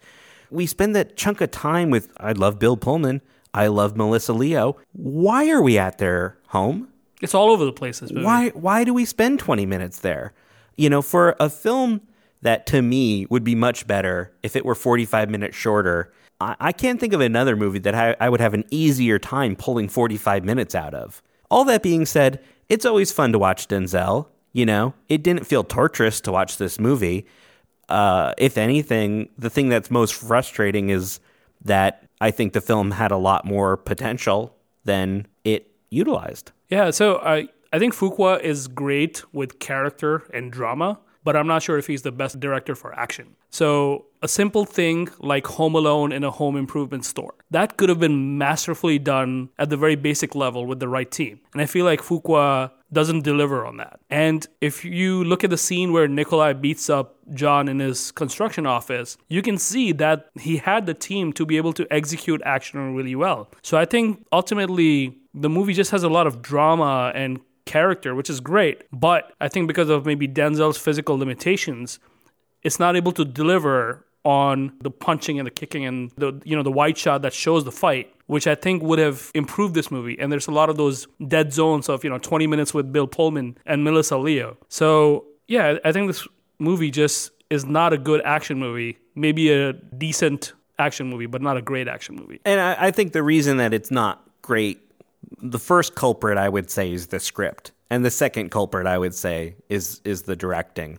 It lacks action. This movie lacks action. It could have been more interesting and believable, I feel, if the action perpetuated by Robert McCall, by Denzel Washington, came from that character that we started to learn about at the beginning of the film. I'm afraid that Antoine Fuqua is one of those guys that doesn't necessarily elevate a script. If he gets a mediocre script, you're probably going to get like a mediocre movie. Uh, a guy that I, I, think about a lot in in those terms is Joe Johnston. Joe Johnston has made uh, some of my like favorite films. Honey, I Shrunk the Kids. There's a that's a directorial debut. Um, oh, really? Wow, yeah, I love that movie. Great film. He was like a special effects guy. So another guy who came from a different part of the process and eventually got on to directing. Personal favorite, The Rocketeer. A lot of people find that film. I've been in your home, and there's like a Rocketeer thing in your home. A helmet, yes. Along with a bunch of Ghostbusters things. He directed Jumanji, uh, October Sky. I think those are both effective films because they have effective scripts. He directs Jurassic Park 3, which is not great because it has a not great script. Captain America the First Avenger. It's a fine film and it has a fine script, you know? So these are the types of directors who will make the blueprint that they're given. They, they will make the building out of the blueprint given to them. They don't necessarily elevate the material that they're given. I see, I see. I think we know where this lands. First time director Chad Stahelski rips it out of the great Antoine Fuqua's hands, making John Wick the better directed movie. Put it on the board, Michael. Category 10 The best cinematography or best shot. John Wick's cinematographer is Jonathan Sela, who comes from a music video background. On his IMDb, you can see, see a bunch of videos that he's done. And these are the movies that he shot The Omen, the remake. Max Payne. I don't know why I like the look of that movie law abiding citizen. I would guess that you are a big law abiding citizen fan. I love, you know, put Gerard Butler is like Nicolas Cage to me. Put him in any movie and I'll go watch it. Atomic Blonde. He did Transformers The Last Knight. He did Fast and Furious, Hobbs and Shaw. He did The Lost City, and more recently he did Bullet Train. I really enjoyed Bullet Train. I like his style, man. But you know what? He does not have a broad style. He has a very specific style. I was going to say, he has a look. So, what do you think of Sela's cinematography in John Wick? I like it. It, it feels like there's a consistent vision from beginning to end. Uh, I think that these are two kind of interesting films to to compare in terms of the, their cinematography. John Wick is is looking for this world within our world, very defined look, heavy green, heavy blue, lots of edge lights. It's a great look for an action movie. It is. You know, there are times where, as a, a filmmaker, I would have been worried about like action getting lost w- with the high contrast look. But they just they they really do an exceptional job. That being said, there, there's not a whole lot of like stand out individual shots, and I don't necessarily think that that's a negative because the camera's never drawing too much attention to itself, right? It's effectively telling this story, it's effectively maintaining your suspension of disbelief, like other great single character driven films. We don't really leave John Wick all, all that often, but seeing John Wick within his own world never really feels stale. One shot that did stick out to me is when he's walking up to the Alfie Allen character, Iosef to kind of put him out of his misery. It's a wide shot that holds still for a long time. I guess in that way, it, it does kind of bring a little bit more attention to itself as as being an important you know important thing to to to, to focus on. So I, I think the cinematography in John Wick is super effective. Longtime collaborator of Antoine Fuqua, Mauro Fiore, is the cinematographer of The Equalizer, and he's done these movies Get Carter, Training Day, Tears of the Sun, Smoking Aces, The Kingdom, The A Team, Real Steel, Southpaw, The Magnificent Seven, X Men Dark Phoenix, and recently Spider Man No Way Home. What do you think of Mauro Fiore's cinematography? These are interesting films to compare in terms of their cinematography. John Wick has that look, right? It's the John Wick look. It's it's very immersive. It's like you're in this world and you don't see any seams. It's seamless. And I- think one of the things that they're going for with the Equalizer, it's that idea that Robert McCall could be your neighbor. So the, the, the way that you see the world of the Equalizer is is relatively realistic. There are those somewhat scattered moments of high style, the Guy Ritchie look or the Tony Scott look. Or the slow motion with their, you know, certain moments in the m- movie. But for the most part, the lighting is pretty realistic. It's natural. I really like the way that the diner is lit. It feels like that um, That pa- painting? the painting, Yeah. right? Yeah, that has to be the reference for it. Oh, it's embarrassing to not know the name. Of Uh, yeah, that it's, it's that famous painting of the diner. of the diner. Don't you guys know that? Sitting in the diner, they all know it. Do you remember that standout shot that I'm about to mention? Educate me. Nikolai is shirtless in his apartment or hotel room or whatever, Hate this shot, and the camera is behind him. and it goes over his head. It goes over him to, uh, you know, over his head right. To his front. He looks really menacing at this point. I know you did not buy him because you thought he was Mr. Bean. I bought him as a villain. So this is, you know, the camera starts behind him, tracks forward, goes over him, goes to the front, and he's upside down now. And then it dissolves to Cityscape him descending. What looks like this looks like he's lording demon- over the skyline. Yeah, I thought it was wonderful. To me, like that it- was a standout shot. It felt like it came from a different movie. In that that's I mean but but the category is best cinematography slash best shot, and Right. that qualifies as best shot. it's a flashy shot and you, you It's know, impressive. on its own i would be like okay it feels like a shot that comes from constantine you know it, it feels like it comes from a, a world where where there are more like demonic characters But but I got to tell you this: in movies like Constantine, this shot would be reeking of special effects, meaning it would it would have been done in some type of post fashion. When you see it in this movie, you know it's all in camera. So we, our audience may not know this, but we have somewhat of you know decent camera background, camera work background. So from a technical point of view, this is an incredibly impressive shot, it's a technically impressive shot especially when it's all done in camera. i don't know that it feels at home in this movie but uh, i'll go along with you here because i think again i know where we're going to land you know what? Where, where are you going to land with this? john wick Ace up my sleeve. no Ace up my sleeve, my friend. This shot, this shot is the reason I have to save the shot. So uh, I am going to ace up my sleeve, your ace up your sleeve. What? And No. I'm going to overturn. You're acing up the sleeve, my yes. ace up the sleeve? I meant to talk about this at the top of the episode because you and I agreed, I somewhat reluctantly agreed that if one of us pulls the ace up their sleeve card, then the other could overturn it, could Uno reverse it. Yes, because in the in the last recording, I missed a great opportunity to be able to do that. Right. I But we- actually I actually did not use my ace up my sleeve card on the I don't think one. you used it at all. I, I'm fine with that rule, and I can totally live in a world where Mr. Jonathan Sela, for his incredible work, the point goes to John Wick. An ace up a sleeve to an ace up a sleeve. The first ever. we call those pocket rockets. So that's a pocket rocket. Two aces. Pocket Rocket. Category 11 Best quote slash best dialogue. For John Wick, I have these written down. I think I already alluded to this earlier where Viggo asks, You struck my son? May I ask why? And Aurelio responds, Because he stole John Wick's car and killed his dog. Whenever I hear the word struck, I think of the man from Happy Gilmore who the ball hits his foot. And when and when Shooter McGavin comes up, he goes, "Is this your ball? It struck my foot." Okay, you can continue. I, I love that dialogue. And then uh, I love it when the cop comes up to Wick's door and says, You working again? And Wick responds, Just sorting stuff out. Those are my two nominees. Do you have anything to add? This is another instance of like, is this in the first film or is this in the in in the second or third film? Uh, we get this piece of dialogue early in John Wick. It says, uh, "I once saw him kill three men in a bar with a pencil, a fucking pencil." And that, I, I would have loved to see that scene. um, well, that comes into fruition in chapter two. Oh, does it? Okay. Yes. I, and I mentioned this before. I think I like this because it's almost bad, but it, it stays good, which is people keep asking me if I'm back, and I haven't really had an answer. But now, yeah, I'm thinking I'm back. So you can either hand over your son or you can die screaming alongside him. I, I don't know if I would call that best dialogue. That just sounds bad. That's the thing. But with, it- with mad respect the- to with with mad respect to Keanu Reeves for the only sample of dramatic acting that he's shown in like 15 years. it works in the movie. It works in the movie.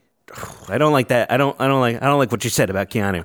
I love me Keanu. I love Keanu. The last, ex- this is an exchange that I really liked, which is uh, John Wick uh, comes in after, uh, I think it's after the Red Circle fight scene. He returns to the Continental and he asks the concierge, uh, he says, How good is your laundry? And he's got blood all over his shirt. And the concierge says, uh, I'm sorry to say that no one is that good. but uh, so we have to pick one. Which one? Uh, which of these dialogues do you want to go with? I, I mean, the pen, the pencil line is great, and I, I think it's great. I feel like I've heard versions of the pencil line before. It's just you know, it's great because you don't see it, and it's still effective. Keep it. Fine. All right. We'll go with the pencil line. For the equalizer, I have Denzel saying, You will die here on the floor for $9,800. You should have taken the money. I loved it. I have the same line, just started a little earlier. He says, uh, Alina, the girl you beat half to death, her life will go on. Yours is going to end right here on this funky floor. Over $9,800. I love your delivery, and I love that you put it more in context. I loved Denzel's delivery. The funky floor, like that, it just felt like a Denzel line. So yeah, Denzel definitely delivers. I have one other line written here when the when the two cops go to return the money, and they're coming out. The cop says that hurt more than the beating. The writer thinks he's so clever. Do you have any other nominees here? I do. Okay, tell me. the Melissa Leo line that I liked, even though I don't think that that scene is necessary. She says, He didn't come for help, he came for permission. That sounds very dramatic. I really liked Denzel's delivery, the scene where he's suffocating David Harbour in the car. He starts walking away and he's like, Yeah, I'll, I'll be back when on his way out. Um, and then, uh, to, to me, the, the best moment of levity during uh, an action sequence is um, a callback from ear earlier in the movie that takes place in the Home Mart scene, the ho- climactic Home Mart battle. When Ralphie shows up and he tries to pick Robert up off the floor, he says, uh, "Buck ninety my ass," because that is uh, what Denzel had said he That's weighs during you know an, an early scene. So uh, So I think we should go with the $9,800 line. I think you did a great delivery of that. I think thank you. Denzel delivers it wonderfully. I, think, it's, I think it's the best line. it also is great for that particular character. Between the John Wick pencil line by Viggo and Denzel's line about the $9,800, what do you pick as the best dialogue? The ninety eight hundred dollars line almost gets there, but I like the pencil line. Sorry, More. I, I like the 9800 more. Really? If you had picked the other exchange about you struck my son, may I ask why, I would have maybe leaned Wick. But between the two that we've chosen, All the right, ninety eight hundred dollars. I mean, Denzel's delivery, I'm, man. I'm willing to make a compromise if you let me talk about one more scene. When Viggo calls John for the first time, and he, he picks up the phone and he says, John, I'm heard about your wife. I'm sorry. I know that this thing happened. Can we deal with this like civilized men? And John Wick doesn't say a word. And Viggo hangs up the phone after having this like one sided conversation. well, then, Wick, Wick hangs up the phone, not uh, Okay, Viggo, well, he hangs right? up the phone, but he never says anything. He doesn't say anything throughout the entire. That was very effective dialogue, yeah. yes, very effective dialogue. So But rules are rules, and we already yeah, picked the I'm just saying. I just wanted to talk about it because it, it stuck out to me as like really effective and, and creative writing.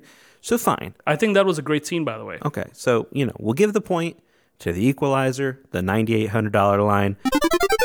They chose the right amount of money. And Denzel is just great. Category 12. Which movie gets the Good Time at the Movies award? John Wick. Easy. This one's easy peasy John Wick, man. These There- are action movies. There are times where where The Equalizer has created a truly miserable world for us to experience. Tell me about it.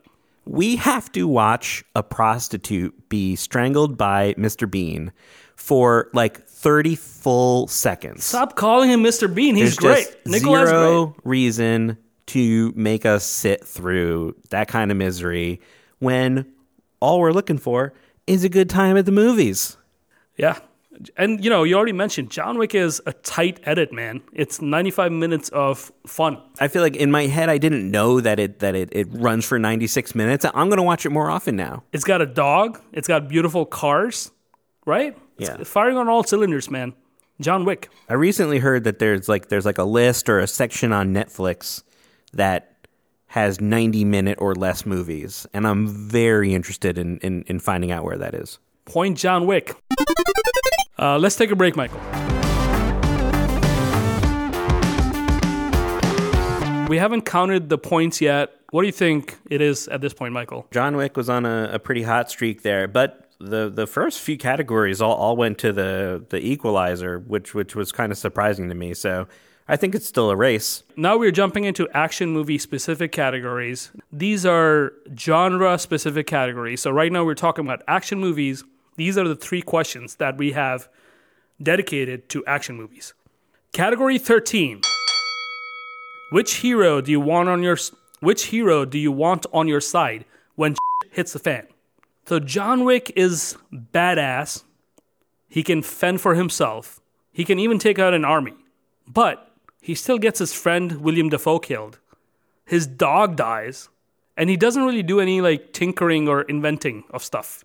He's like a boulder rolling down. He's unstoppable when he's going. So on an attack, he's a good person to have on your side. Yeah, he's more nimble. And there are a lot of times that he could have died or could have been killed in the movie. He doesn't die because there is a John Wick 4, but you know, he does have a tendency to be hurt if the bad guys made their mind up. The Equalizer, on the other hand, is smart. I'm, I'm talking about the character, not the movie. Yeah. Uh, Rob McCall is always able to think many, many steps ahead. He knows exactly how much time will be needed to accomplish the mission. Like Kevin McAllister, he's able to set up a lot of traps. He also doesn't pick up as much battle damage. He's not He's almost never hurt in the yeah, movie, he's except not that one in time. nearly as rough shape as John Wick is at the end of the movie. he uses a lot of different things to accomplish the mission. He can spy on people without them knowing that he's being they're being spied on. He's just a much better planner. And to be honest, I would rather hang out with him than with John Wick. Cuz John Wick is kind of like a, you know, like a quiet person and doesn't seem like a lot of fun whereas the equalizer is like a nurturing person. He kind of looks out for you, he helps you out, he comes to the baseball game. Reads good books. Yeah, he's a cool hang also. He is. He's a real nurturer. Yeah.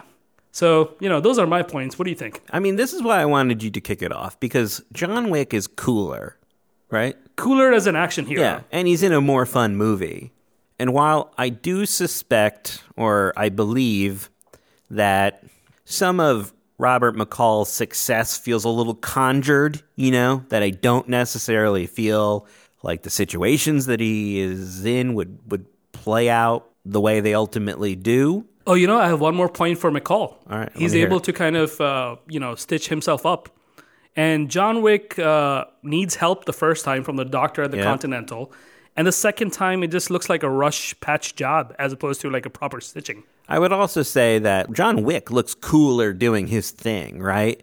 But he probably is not a ton of fun to hang out with. I mean, he's really sad. He's sad about his wife. He's sad about his dog. I don't know. I don't. I don't see like a TV in his uh, in his in his really In big his life. fancy house. You know, I don't, he's probably not keeping up with, with what's on HBO. Uh, but you know, Robert McCall, he, he's got a little bit of culture. Yeah, he's a planner. But the category is which hero do you want on your side hits the fan? Well, I'm a holistic thinker about all these things. Yeah, I, I you know, I kind of suspected you would you'd bring me to go with Robert McCall here, and and, and I'm I'm comfortable making that decision. Point the equalizer. Category 14. Which movie had the most slash best destruction? John Wick has 77 on screen deaths, multiple car crashes, a fire in the basement of a church. Am I missing anything here? The car crashes are really good. They feel very impactful. There's not a lot of big city affecting action elements, you know, in John Wick, which is probably a reflection of its smaller budget. The Equalizer has a spectacular explosion of an oceanic vessel. The Equalizer has total destruction of the home improvement store by water damage. so between the explosion and the water damage, am I missing anything? No, I did think that the insurance writer for the Home Mart was going to be in big trouble. We're looking at like a total inventory loss, right? Why didn't like the fire department or the cops show up at the home improvement store? There's a lot of that. There's a lot of that. But uh, you know, this category is which movie had the most slash best destruction. This is you know easily leaning one way. I think. Yeah, I mean, unfortunately, I, I don't think that the big oil tanker explosion is like terribly well done. Oh, by the way, I love the the shot of the ground with the pellets in the ground shaking. yeah, but what movie did that come from? It does not look like it belongs in this movie at all. Another great shot. From. Anyway, yeah, I just you know, so I, I I I can't ignore the facts, and I am nothing but fair. So I agree. This point has to go to the Equalizer. The Equalizer. Slowly coming back in the action movie categories. Category 15. The third of the action movie categories. Which movie had the best stunt? Do you want me to start or you want to say something? Please. The gun fu in John Wick is incredible. It's very stylish and grounded. You feel it, man.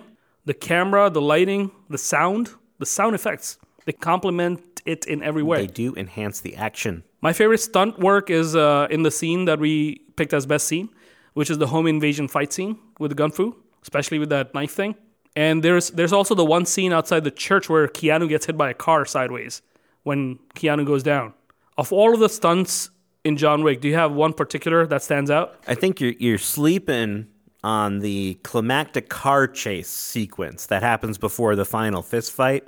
Uh, there are two, I think, very clever moments. One, our our friend Mayhem, Dean Dean Winters, he I love Mayhem. is he's on the side of oh John Wick.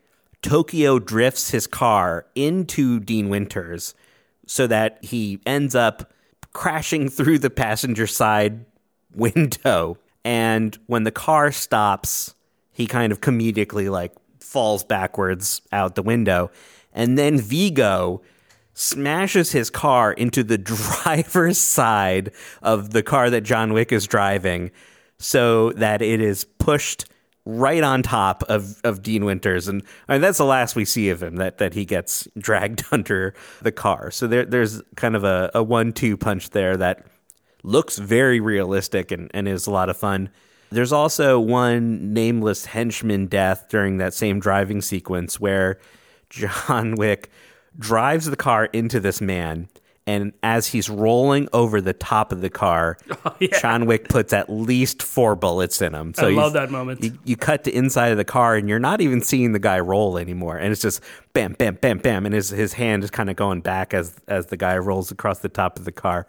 Uh, so to me, that those are both like very visually impressive stunts and creative. You know, it's really hard to show people something they haven't seen before after 125 years of, of American filmmaking. So if you can show me something that's actually clever, that, that that goes a long way with me. Absolutely great. In the Equalizer, it has some great practical stunts. The one that stands out for me is in the home improvement store when the bad guy gets strung up in the barbed wire that you mentioned earlier. He's hanging from the ceiling and Bob watches him die. That was pretty good. Uh, there was also that explosion that I thought was awesome. I think that was a real explosion. Looked like real effects, don't you think? From the microwave, the the benzene. No, the- no, I'm talking about when the, the ship explodes. Oh no, that was one of the more digital. I thought more digitally You think so? created explosions I've seen. Yeah. so? Oh, I thought that was practical. We'll have to look into it. I it. mean, Denzel was very, very close to that fireball. okay. Or I'd rather say, since he did not look back at it, it was very close to him. Uh, do you have anything to add thoughts wise over here? John Wick is directed by a stuntman, and the stunts are great. I think it would be a crime to grant this point to any other film but John Wick. John Wick. And the stunts get better with two and three. And, you know, let's see what happens in four. We got horses, right? In three? Oh, I love. Uh, there's the dagger fight in three. Yeah, I was thinking about the ancient dagger, like the old antique dagger fight. Yeah. Oh, the horses. I'm excited to rewatch those movies. Yeah. All right, point John Wick for amazing stunt work.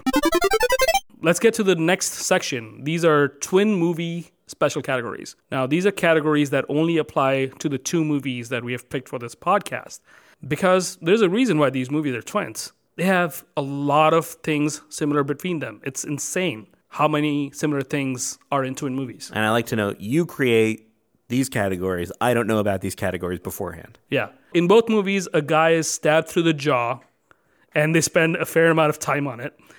In both movies, the lady who helped our main character find the bad guy is killed brutally, and they have dedicated scenes for that. Both movies have the dead wife. Uh, in both movies, the Russian mob people break into our main character's house. In both movies, there are classic cars that play a major role in the plot. And then I was I was sad to let this one go in the special categories, but in both movies, there's a Latino friend who helps the protagonist out in a big way. And these are just a few of the things, or a few of the many things that these movies have in common. But we're going to dig even deeper than that. Let's get into it. Category 16 Which movie has the better destruction of the bad guy's business scene? Ooh. So John Wick has, uh, he, he walks into the church, he shoots like four people and shoots, uh, kneecaps the priest. Yeah. And Well, then he's he- like a fake priest, right? Yeah, and then he proceeds. I don't know. Was he real? Was he fake? We don't know. I mean, they say the church is a front. but they could have a real priest there, no? Okay, yeah. The church has done worse. Yeah. Uh, John Wick proceeds to go to the basement where the priest opens the the the, the vault, and John burns it, and It's then not just money, though, H. Oh, yeah, it's valuable. It's blackmail. It's audio recordings. I, I, I thought that was actually a really fun detail. That we he- didn't we didn't know at the time, but it's revealed to us later. Through Viggo, yeah. Yeah. And then uh, later on, there's a fight scene right outside the church when John Wick attacks Viggo when he gets there.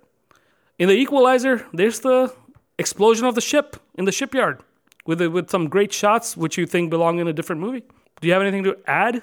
And which movie did it better, Michael? Which movie has the better destruction of the bad guy's business scene? I'd say that the real home of the bad guy's business in The Equalizer is the restaurant where uh, you know Robert meets the Russians for the first time and offers them the, the envelope full of cash.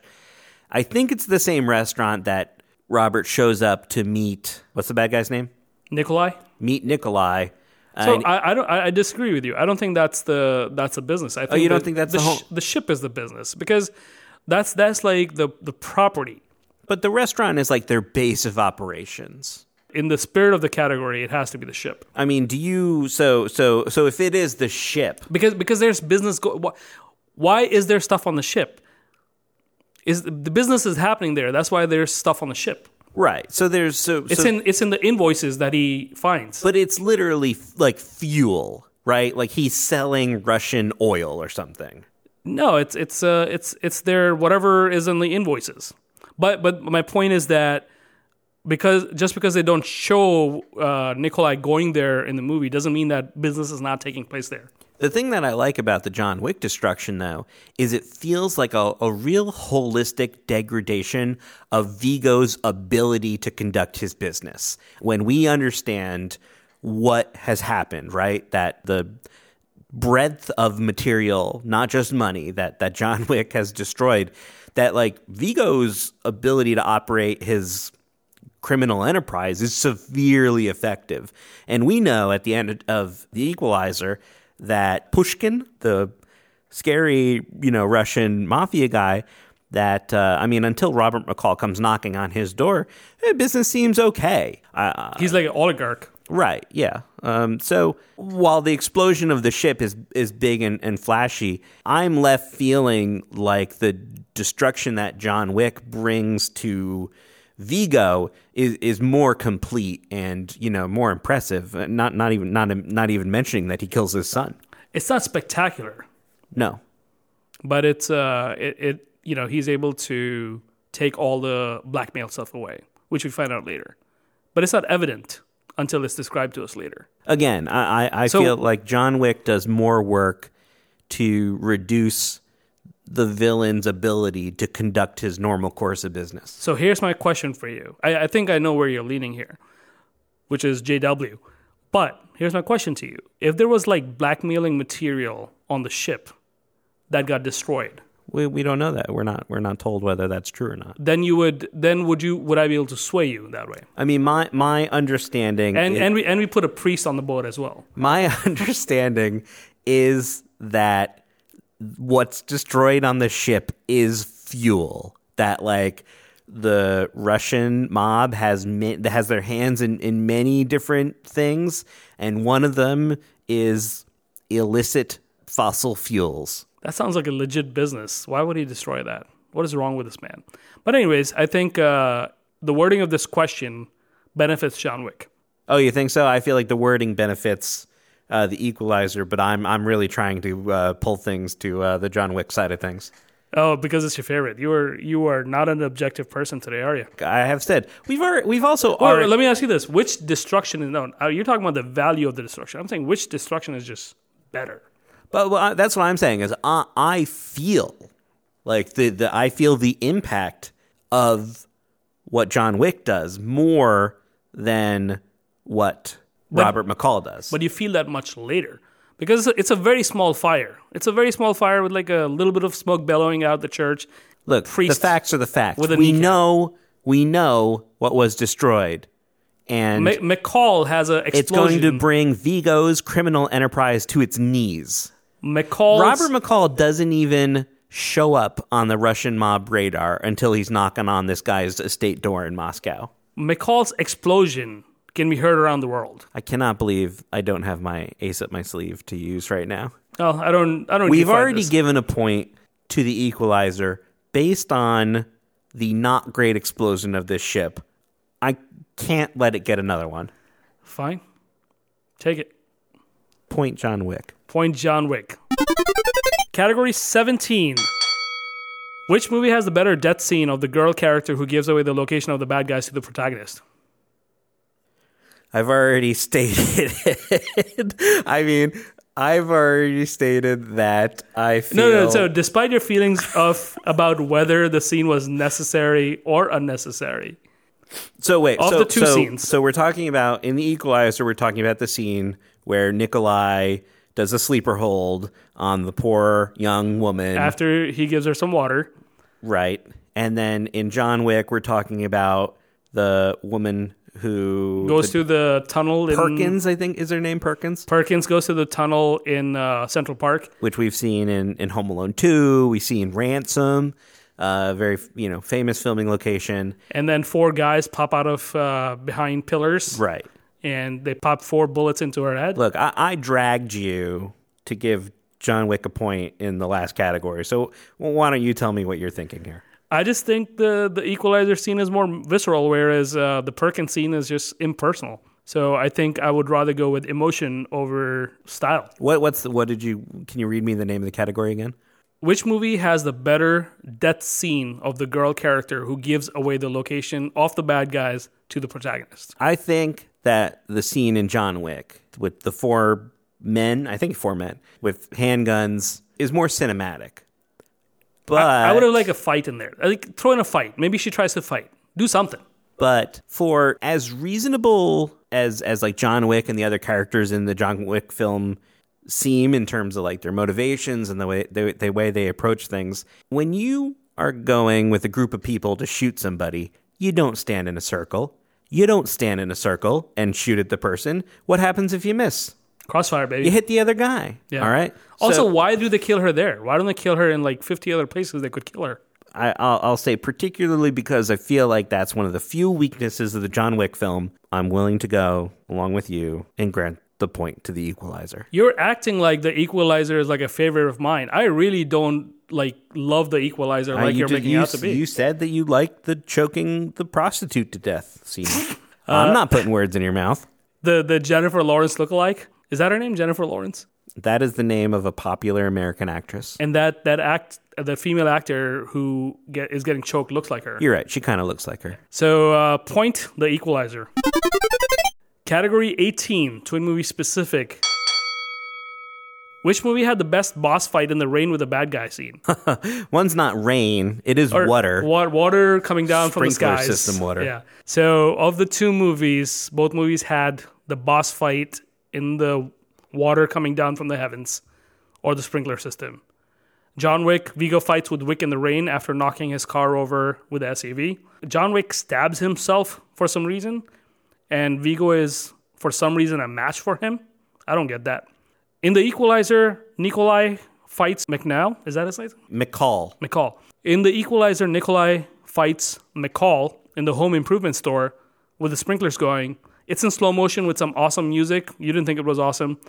And Nikolai gets shot with a nail gun multiple times. And he struggles to come towards the equalizer, but the equalizer keeps subtracting him from the equation with a nail gun. So, what do you think, Michael? You know, H, just when I think you are out of, of ammunition, you come to me with the nail gun, and you're 100% right. The nail gun is awesome on its own. I, I think I've discussed my my suspicions as to whether or not this climactic fight sequence in, in, in Home Mart makes a whole lot of sense. Also, like, it's clearly Home Depot, right? There's orange everywhere. They just changed the signs a Yeah, little bit. it just I don't know. That whole that just makes me takes me so much out of the movie all the time. what do you have against Home Depot? no, I, I go to uh okay, I'm we're, we're not doing free advertising here.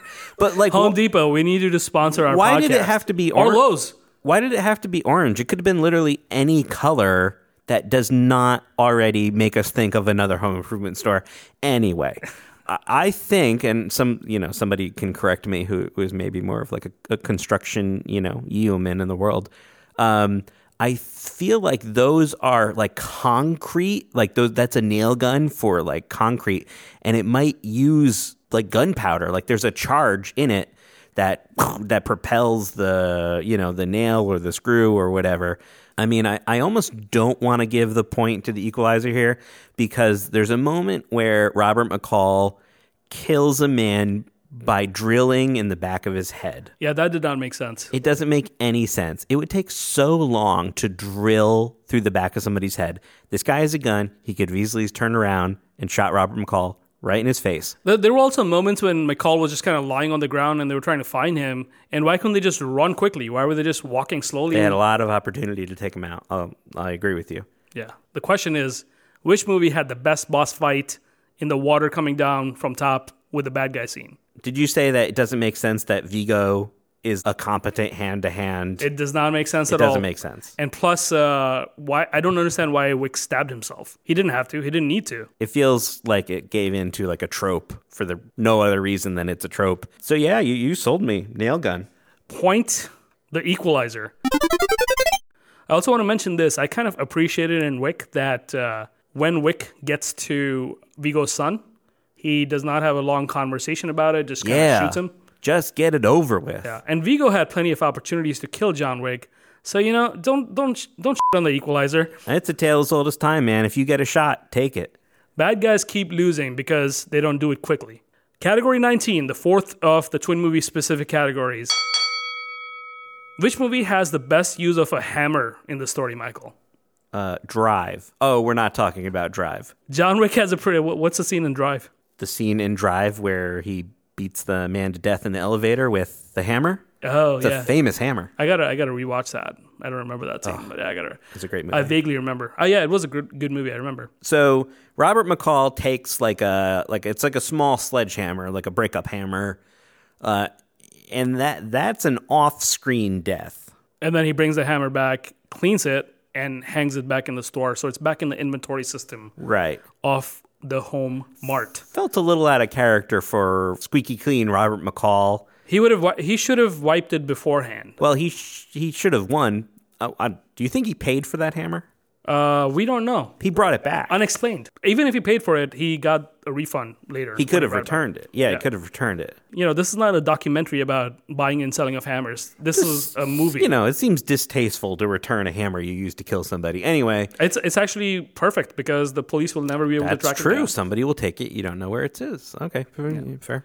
John, Um, John Wick has the cool scene where John uses a sledgehammer, the iconic scene, it's iconic. uh, to open up the floor. And it's only like, the people only remember it because it's in the trailers. I don't know. Do you think they would have remembered true. it if it was not in the trailers? It's a pivotal moment for the character. It's when you know he's made the decision to re-engage with. Is there a name? Is it like the syndicate? Is there a name for the whole the high table? Uh, The high table. uh, Yeah, well, you got to watch two and three to yeah, find out all I gotta remember. Yeah, yeah. So, but he's going back in, like he's literally breaking the concrete floor of his basement to unearth a chest that has some firearms and and his gold coins in it. So he's on the path. And and you use the word iconic. I I think that says it it's all. it's iconic now.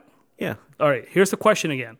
Which movie has the best use of a hammer in the best use of a hammer in the story?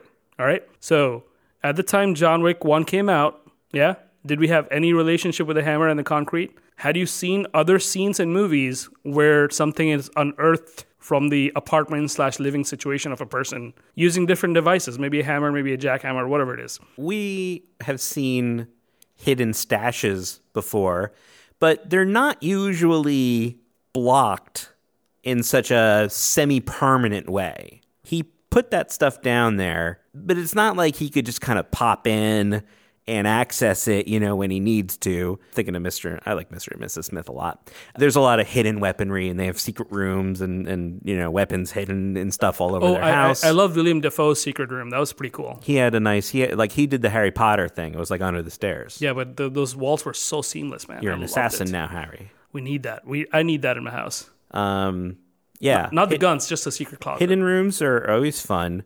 And Men in Black Two has a good hidden room in an apartment with a whole lot of weaponry. Yeah. So you know, I feel we've seen the hidden room thing before, but for him to have created like such a roadblock, right, for himself to kind of access this stuff, I think it feels true to the character. He wanted to be prepared for a rainy day, but it wasn't his intention to kind of get back in. I feel like I got to give the point to John Wick here because we see the hammer being used. What about uh, the brilliance of returning the hammer to the store in The Equalizer? I mean, it, you know, honestly, it, it's a little more clever than I gave it credit for when I was watching, you know, watching the movie.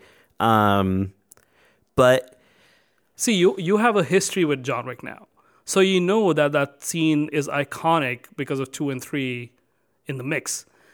But back in the time, you know, at this time, you're watching action movies that are not franchises come out left and right every year in 2014. look, look, look, look. I'm feeling a little guilty about the Uno reverse acing your ace. All right. So here's what I'm going to do for you. Whichever one you want, whichever film you'd like to get the Hammer Award, can take home the last point here. to be so here's my feeling in in terms of story i think the hammer in equalizer works better I've, I mean, I've decided to lay my hammer down, and I'm gonna follow you. all right nail it into the wall for a point for the equalizer my friend all right those are all of the 19 categories uh, What a journey this has been.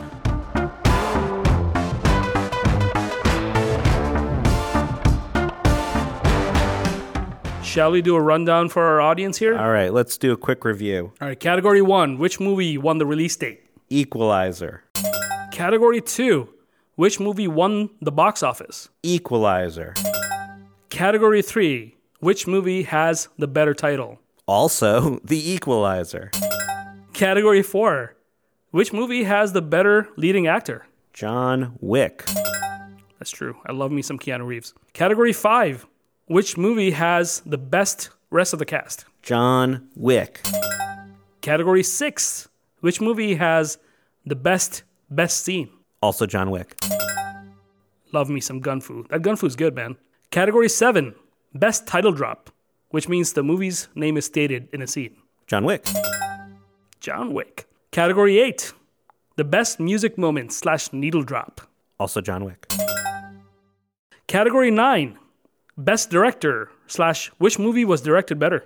John Wick. The first time director takes the point for John Wick. Category 10 Best cinematography slash shot. Was this the one with the ace of the sleeve mix up? Yes, All right, tell me the best cinematography slash shot. John Wick. Another point stolen by Wick with trickery by the Bearheart. Category 11 The best quote slash best dialogue. Equalizer. The Equalizer. $9,800. 9800 You know that Denzel man. That Denzel's a great actor. I gotta tell you. Almost 10000 Category 12. Which movie gets the Good Time at the Movies award? Jonathan Wick. Category 13. Which hero do you want on your side when hits the fan? Robert McCall of The Equalizer. Thanks, Denzel. Category 14. Which movie had the most slash best destruction? Equalizer. Equalizer with that exploding vessel in the ocean. Category 15. Which movie had the best stunt? John Wick. Many, many great stunts in the movie. Continues to deliver with every sequel. Twin movie special categories. Category 16. Which movie has the best destruction of the bad guy's business enterprise? John Wick. Category 17. Which movie has the better death scene of the girl character who gives away the location of the bad guys to the protagonist? So specific. The Equalizer. Category 18. Which movie had the best boss fight in the rain? Also The Equalizer. Category 19. Which movie has the best use of a hammer in the story? Man, the Equalizer went on a hat trick here at the end. Yeah, coming back strong, the equalizer. All right, beep beep boop boop boop boop. Do some calculations there, Michael, and tell me the tally. Uh, do you have any guess? Can you I w- guess what the spread is? Guess how many points between the two? It's got to be close. It's got to be like within one point. It is. It's within one point. But to who? I mean, Wick is our favorite, so there's no way I want Wick to lose here. All right, with 10 points, our champion, John Wick. Wow, I know. That was close. It was really close. that was close. But you know, Equalizer deserved the nine points that it got. you never know how things are going to shake out. Oh, I'm I'm always glad to see the movie that I enjoy more win, but you know, the process of digging into these movies and talking about what's good about even a movie that we don't love, uh, you know, is, is it's part of the whole point of this for me. We talked about my favorite action films at the top of the episode. We didn't talk about your favorite action films. I just wanted to touch upon that before we wrap things up. My favorite action movie, uh, pff, Aliens. Does Aliens count? Yeah, sure. I love Aliens. That's probably and and T two. yeah, Those two. T2 is hard to beat. Oh, I have one complaint against Equalizer. When he's giving the money to the staff that's walking away, he could dole out a couple more. couple wads. more, yeah, two stacks. Yeah, or Yeah. four. I mean, you know, it's all going to the cops anyway. Just empty that barrel. And I, I was also I was laughing the other day. Um, I was watching uh, another recent uh, Arrow 4K release of The Wolf of Wall Street, and Rob Reiner plays DiCaprio's dad. He plays the the dad of of, of Jordan Belfort. And you know, there's a, a, a scene that's played when he's sitting down to, to try and watch TV uh, with his wife at night, and the phone rings, and what he's trying to watch is The Equalizer. Is that right? So the phone rings and he's like, God. I wait all week for the equalizer. And uh, yeah, it really cracked me up knowing that we were going to tackle that this week. I hope uh, Keanu Reeves and uh, Denzel Washington continue to be in our lives for a long time. We can only hope. And uh, with 10 points for John Wick, beating out 9 points for The Equalizer, twin movies released in 2014. The debate is settled at the Hollywood versus Hollywood podcast. This is HT with my co host, Michael. I was happy to be here. Have a nice day. Thank you for listening to the Hollywood vs. Hollywood podcast Please rate, review, and subscribe to our podcast wherever you listen. and connect with us on Instagram at Hollywood VS Pod.